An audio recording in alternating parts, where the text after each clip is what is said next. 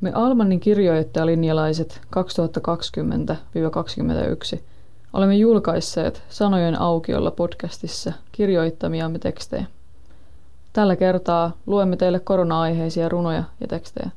Äänitysolosuhteet ovat toteutuneet etänä. Kiitos, että olet podcastimme äärellä. Tilanne koskettaa meitä kaikkia.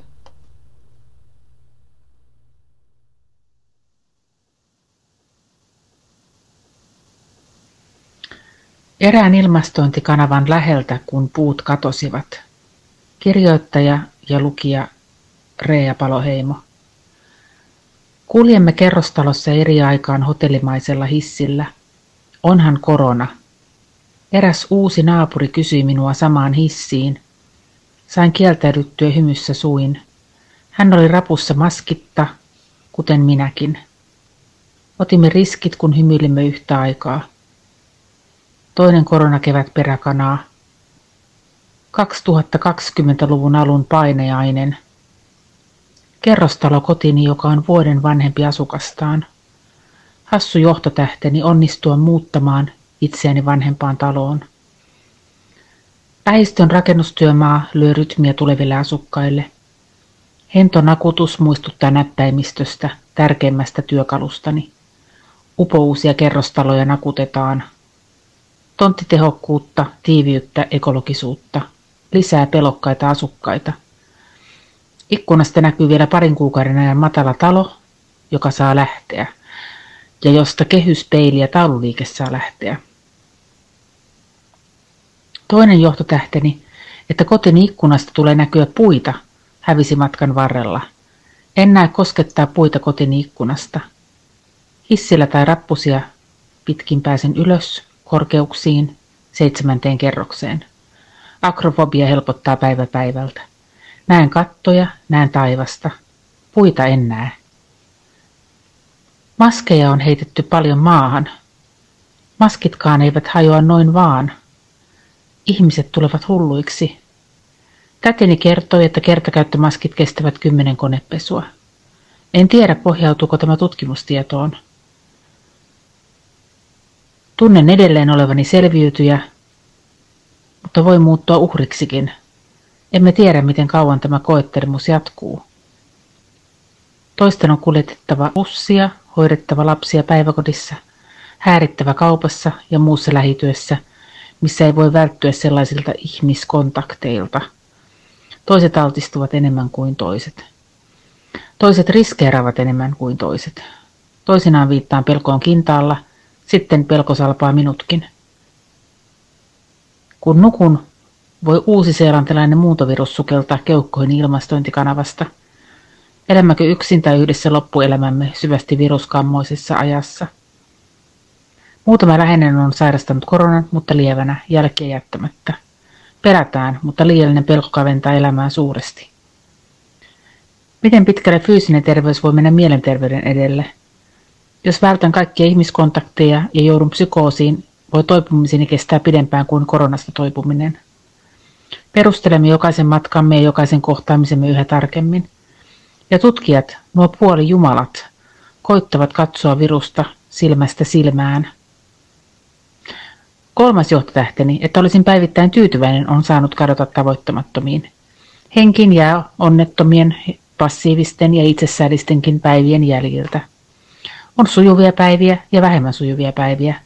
Vetäytyminen on aivan liian helppoa. Onhan kevät, eikä puita näy ikkunoistani. Onhan kevät ja olemme piilossa. Onhan kevät ja puita voi käydä tapaamassa.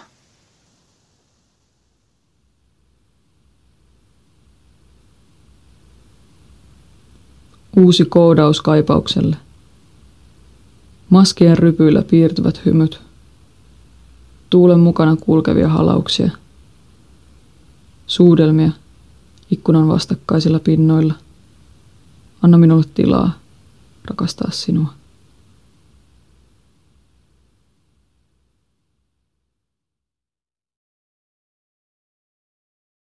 Koronakeväänä kävelen. Metsässä. Palaverista toiseen. Totun yksin oloon. Inspiroidun. Ulkomaailma pauhaa. ja annan sen pauhata. Minulla on rauha. Kirjoittanut ja lukenut Virpi Haavisto.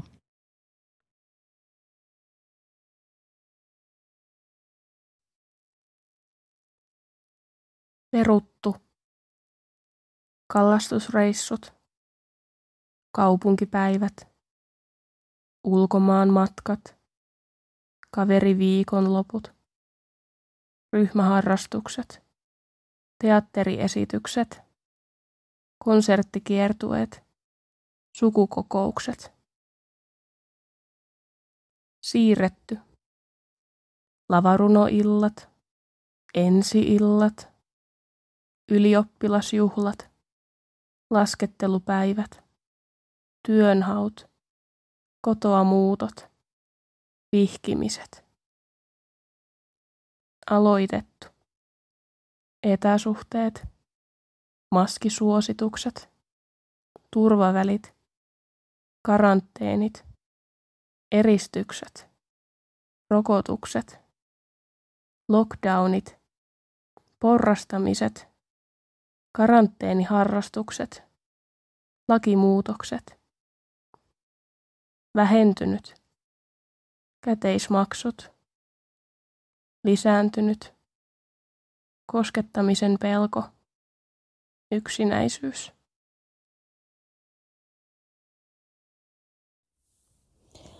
Korona Blues.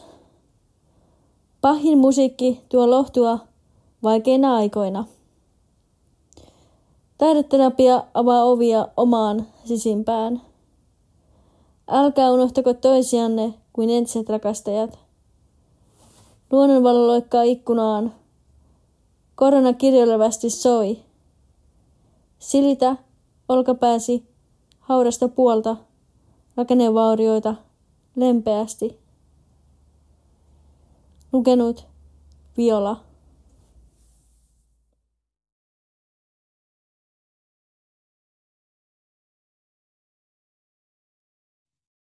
En jaksa olla vihainen, enkä katkera.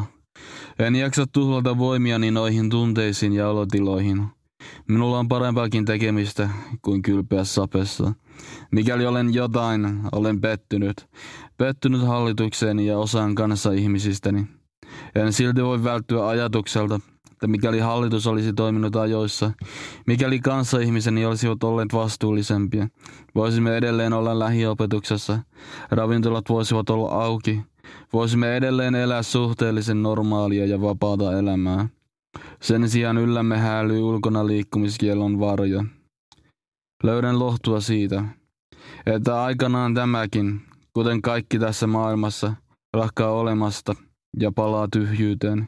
Tämä kestää aikansa, kunnes se laantuu jotenkin, jossain muodossa, kunnes muistelemme sitä aikansa. Lopulta nuo muistot hukkuvat arkeen ja sen kautta lakkaavat olemasta. Lopulta emme ajattele tätä lainkaan. Se on haihtunut, kadonnut, sitä ei enää ole. Aika on sadetta, joka hioo kallion pintaa.